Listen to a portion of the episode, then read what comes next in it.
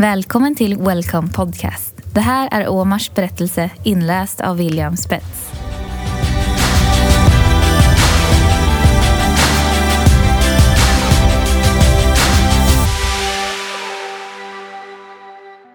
Jag växte upp i Syrien, i staden Banyas, med mina föräldrar och åtta syskon. Min far arbetade länge inom militären men bytte jobb en tid innan revolutionen 2011 och började jobba med ekonomi istället.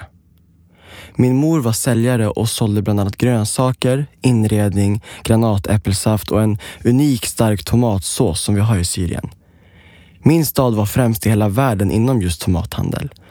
Vi skickade tomater till Ryssland, Rumänien och hela arabvärlden. Vår familj hade flera växthus och bara ett växthus var omkring 150 kvadratmeter. Och de flesta familjer i vår by hade växthus. Staden var väldigt rik. Det var låg skatt och billigt att leva. När jag var 14 år så började jag arbeta på min farbrors stenhuggeri. Jag älskade att tillbringa mina dagar där. Vi arbetade med marmor och granit och det är lika vanligt som trä och virke är i Sverige. Jag var allt annat än bortskämd. Redan som 14-åring så köpte jag kläder och mat, ja allt, helt själv. Familjelivet i Syrien var väldigt annorlunda från det jag har sett av Sverige. Innan jag fick turen att bo hemma hos familjen Hamilton i Stockholm så tillbringade jag en tid i Norrland där jag bodde i anslutning till ett äldreboende. Och de äldre jag lärde känna där var inte lyckliga. Var befann sig deras familj? Deras barn? I Syrien så är det väldigt ovanligt att man inte tar hand om sina föräldrar när de blir äldre. Och i Sverige så förlitar man sig på att samhället tar hand om dem. Och jag vet att Syrien inte är felfritt heller, men det var en av de saker som jag reagerade starkast på i Sverige när jag kom hit. Syrien och Sverige har båda kulturmässiga styrkor och, och svagheter. Och skulle vi blanda det bästa från båda kulturerna så tror jag att vi skulle kunna skapa ett helt fantastiskt samhälle. Revolutionen tog sin början när jag var 16 år, den 15 mars 2011. Tre dagar senare satt jag bakom pappa på hans motorcykel på väg mot en demonstration. Tillsammans med många andra ropade vi “Freedom, freedom, hereje, hereje”. Och jag tyckte att det var fantastiskt, även om jag var ung och inte riktigt förstod. Ännu större var det för min far, som sett korruptionen under sina 25 år i militären på nära håll. Han visste att det fanns mycket orättvisor.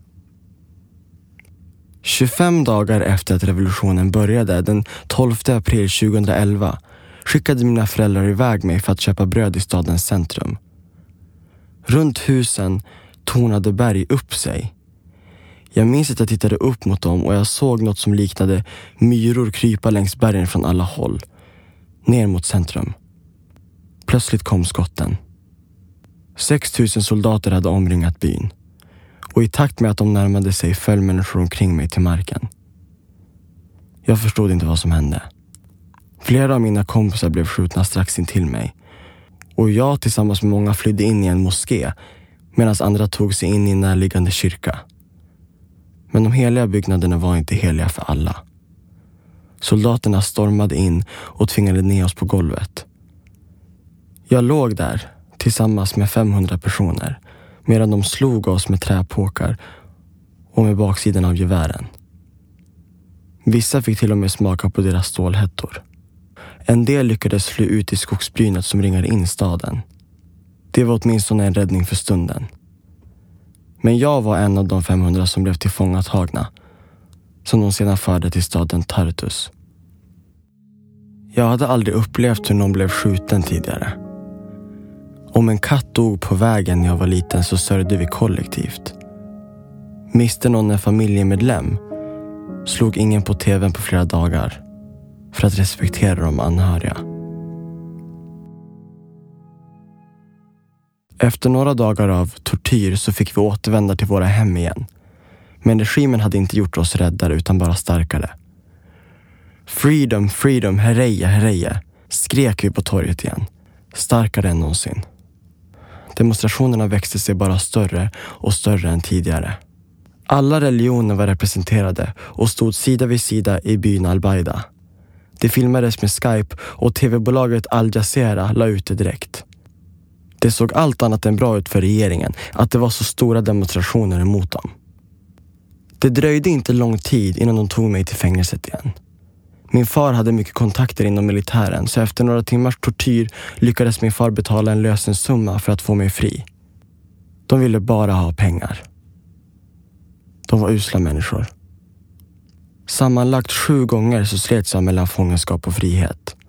Sista gången de tog mig förde de mig och tre av mina kusiner till Banjas. Där torterade de oss några timmar innan vi slussades vidare till Tartus.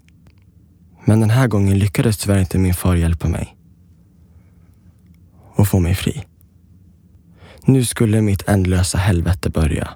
Med tortyr timme efter timme. Jag blev upphängd upp och ner i taket. Mina armar gick ur led. När jag hängde där och blev törstig så gav de mig lite vatten och sen massor av salt. Efter att i tio minuter ha blivit matad med salt och vatten behövde jag verkligen kissa. Men de hade med ett tunnare rep knutit ihop mitt kön så att det var helt omöjligt. Det gjorde så ont. Inte bara i en timme efteråt, utan i sex månader.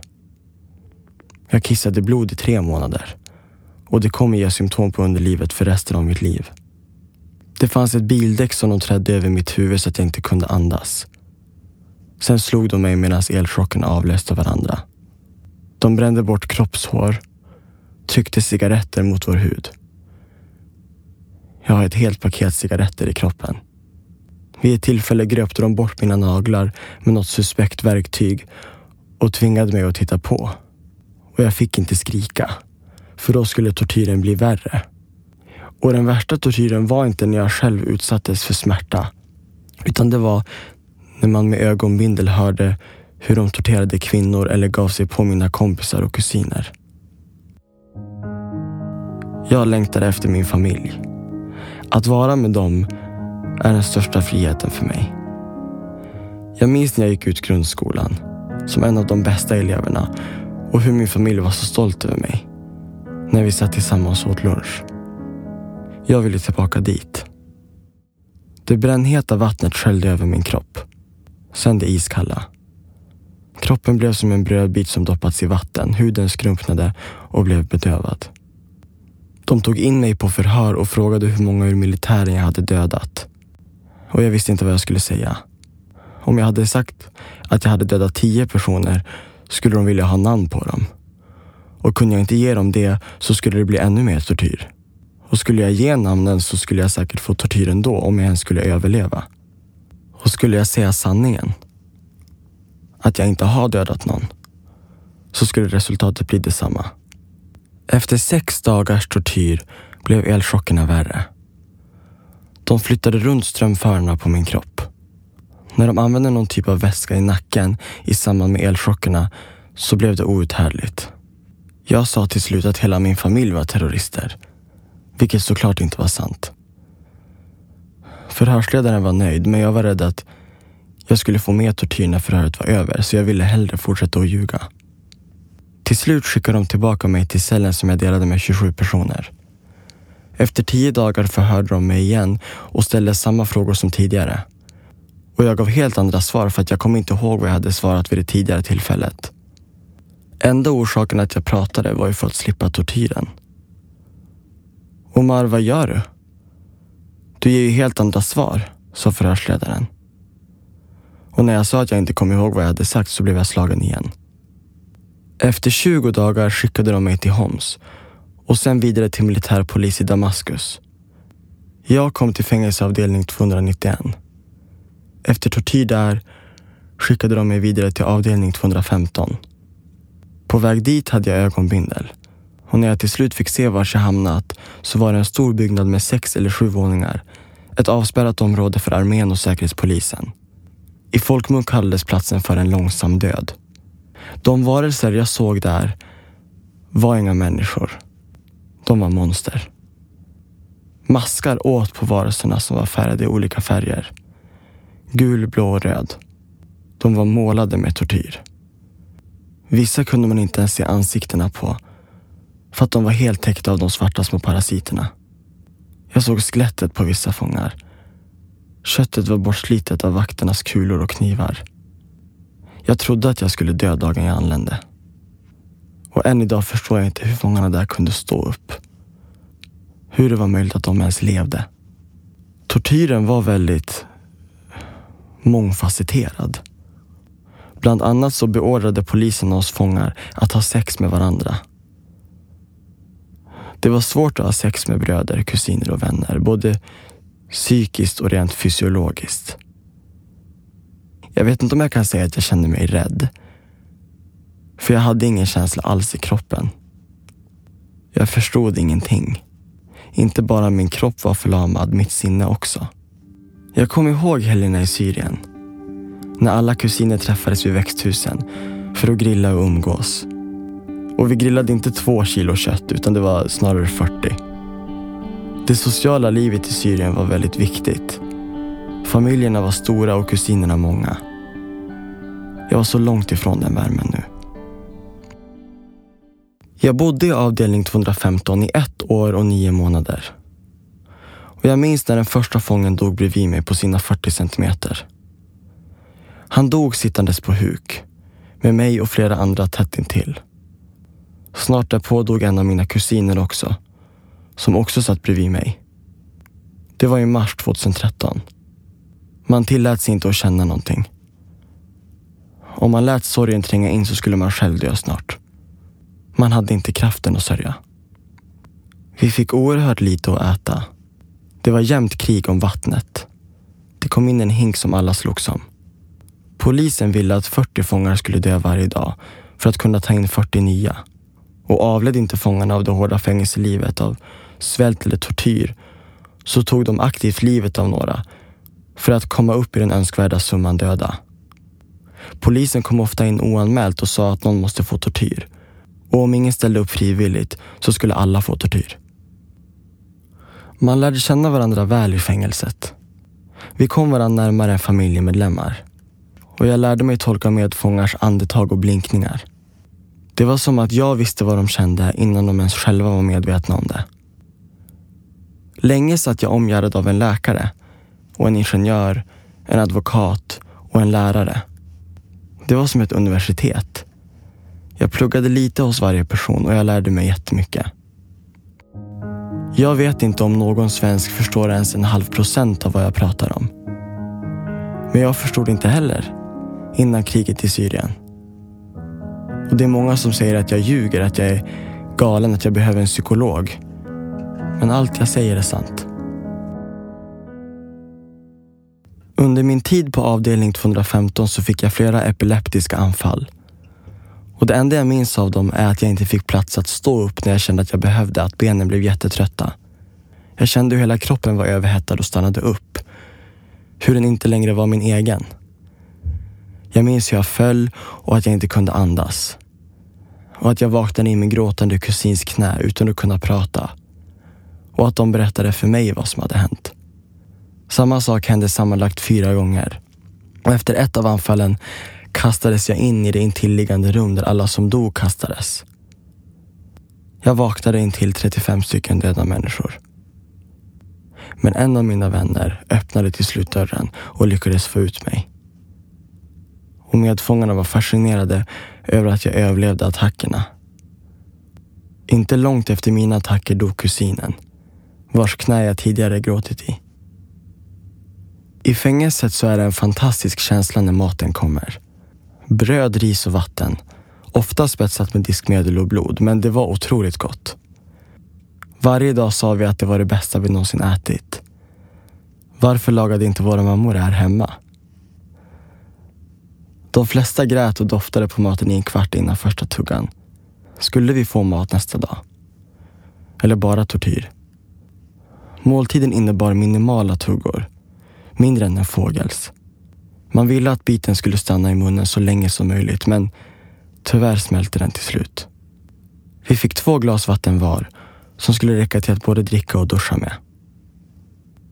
Jag fördes sedan till Saidnaya-fängelset som skulle visa sig vara mycket värre.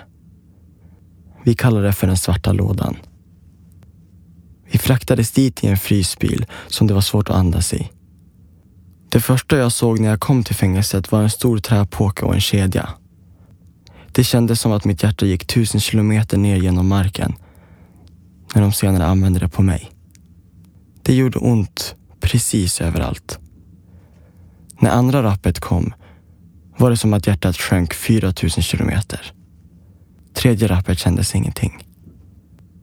Avdelning 215 var bra om man jämförde det med det här. Vi ville bara dö. Jag hade fantastisk tur. Gud ville att jag skulle leva. Det var inte jag som var stark. Det var Gud.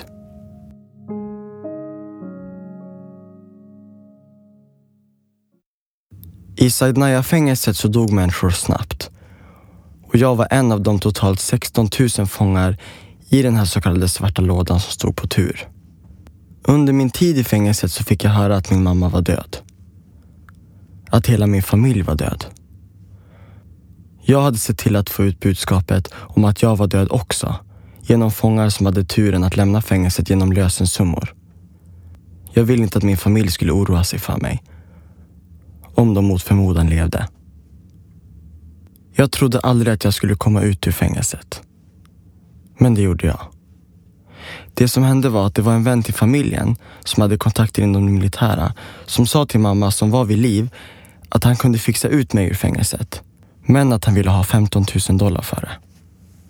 Till en början gick hon inte med på det. Dels trodde hon ju att jag var död, men dels för att hon hade hört också om hur folk lurades på det sättet. Men när den här mannen erbjöd sig att hämta mig först och sen få pengarna när jag var i säkerhet, då tackade hon ja. Det var en vän till familjen som betalade pengarna för att få mig fri. Men för att jag skulle kunna bli fri så var en annan människa tvungen att dö för min skull. Polisen dödade en vän till mig i fängelset och i registret så fick han ta mitt namn. Omar al-Shogre. Och det var allt annat än rättvist.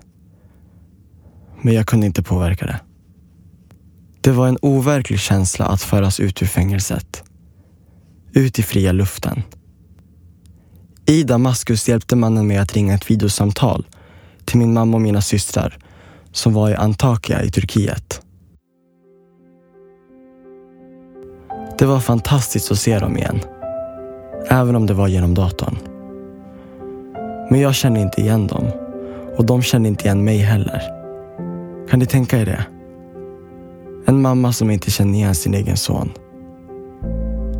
Jag minns hur hon reagerade kraftigt.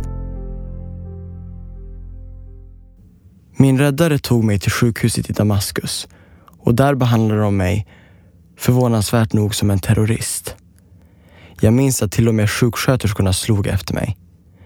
Den snälla mannen tog därför med mig därifrån och skötte om mig i sin lägenhet istället. Han matade mig, hjälpte mig på toa och duschade mig. Han var och är en otroligt bra människa. Efter tio dagar så skjutsade han mig till turkiska gränsen. Nu träffade jag min familj för första gången på riktigt sedan jag blev fängslad. Och det var många som väntade på mig. Jag vägde 35 kilo och var oerhört sliten. Alla grät när vi såg varandra. Men precis som när vi hade vårt videosamtal så kände inte min mamma och mina systrar igen mig. Det var så märkligt alltihop. Underbart men konstigt. Samma dag kom polisen och sa att jag inte kunde bo hos min mamma på grund av min tuberkulos. Jag sa att jag ville bo med henne eftersom att jag hade varit i fängelse i tre år utan att ha träffat henne. Men det gick inte att diskutera med dem. De sa att jag var tvungen att flytta minst fyra timmar från Antakya där mamma bodde. Så jag träffade bara min mor en gång efter fängelset. Och jag har inte träffat henne sedan dess. Jag saknar henne så mycket. Hon är bäst i världen. Ingen är som henne. Ingen. Hon är stark, klok och snäll. Efter över en månads behandling sa polisen att vi var tvungna att lämna Turkiet. Jag hade min lillebror Ali med mig. Det var en trygghet. Vi fick sätta oss i en båt tillsammans med 40 andra människor. Det var en jättefarlig resa. Vi var sju och en halv timme ute på Medelhavet i en halvtrasig båt. Vågorna slog mot oss. Många grät under resan medan jag sjöng och läste Koranen för dem. I jämförelse med det jag har varit med om i fängelset så var inte båtresan alls speciellt jobbig. Men när vi till slut nådde Malmö universitetssjukhuset så tog de väl hand om mig. Det var fantastiskt. Jag är så glad att Sverige tog emot mig och gav mig bra vård. När ingen annan tog emot mig så gjorde ändå Sverige det. Jag och min bror gick till Migrationsverket i Malmö och de skickade oss till Solna i Stockholm. Vi kom fram till Karolinska sjukhuset där jag fick jättebra vård och många vänner. Vi tillbringade fyra dagar på sjukhuset och träffade SVT-chefen Eva Hamiltons son Jakob som också var inlagd. Jag blev god vän med honom och träffade snart Eva också. Det var ganska nervöst. Jag kunde inte språket och det var en helt annan kultur. Men de var jättesnälla mot mig och Ali. Migrationsverket tog tyvärr beslutet att skicka oss till Norrbotten. Men det blev inte speciellt långvarigt. För att Eva Hamilton erbjöd mig och min bror att bo hemma hos hennes familj i utkanten av Stockholm. Vi tackade ja och där bor vi än idag. Hennes tre söner har blivit som bröder för oss. Det är fantastiskt. Efter sju månader i Sverige så fick jag mitt första jobb på Gröna Lund, där jag jobbade i kiosken. Jag kunde inte så mycket svenska när jag började där, men man fick prata mycket och jag lärde mig snabbt. Jag berättade ofta för både gäster och kollegor om vad jag varit med om. Efter Gröna Lund så började jag jobba som lärarvikarie genom pedagogpoolen. Ofta på Hemmestadsskolan på Värmdö, men också på många andra skolor. Med barn mellan 10 och 13 år. Det jobbar jag fortfarande med och jag tycker att det är jättekul. Jag älskar barn. När jag kom till Sverige så lärde jag mig svenska snabbt. I början så tänkte jag på arabiska och översatte till svenska i huvudet, men nu både tänker och pratar jag på svenska. Jag älskar de svenska vokalerna. U är min favorit. I december fick jag beskedet om att jag har fått tre års uppehållstillstånd. Och I framtiden ska jag plugga på komvux och jag kan tänka mig att bli ingenjör eller journalist. Och om jag väljer att bli journalist så är det ju bra att jag kan arabiska. Kan jag svenska, engelska och arabiska kommer jag att behövas. Nu arbetar jag och försörjer sju familjemedlemmar. För min mamma och för mina systrar bland annat. För andra är det kanske lite jobbigt att man ska slita en hel månad för att sen skicka iväg pengarna. Men för mig är det fantastiskt att ha möjligheten att kunna göra det. Efter allt hemskt jag har varit med om så är ingenting jobbigt här i Sverige. Det går så lätt att arbeta. Att jobba för mig känns som att vara ledig. Det är svårt för de svenskar jag träffar här att förstå hur jag kan vara så glad efter allt jag har varit med om. Men det är inte bara min mun som är glad, vilket en del tror, utan jag är lycklig ända in i hjärtat. Jag längtar efter att få träffa min mamma igen. Och det kommer jag kunna göra. En vacker dag. När Migrationsverket börjar tänka på människor framför regler. Tack för att du har lyssnat. Welcome-podden ges ut av Welcome App. Om du blir sugen på att välkomna någon kan du ladda ner den i App Store och Google Play. Besök gärna welcomemovement.se för mer info.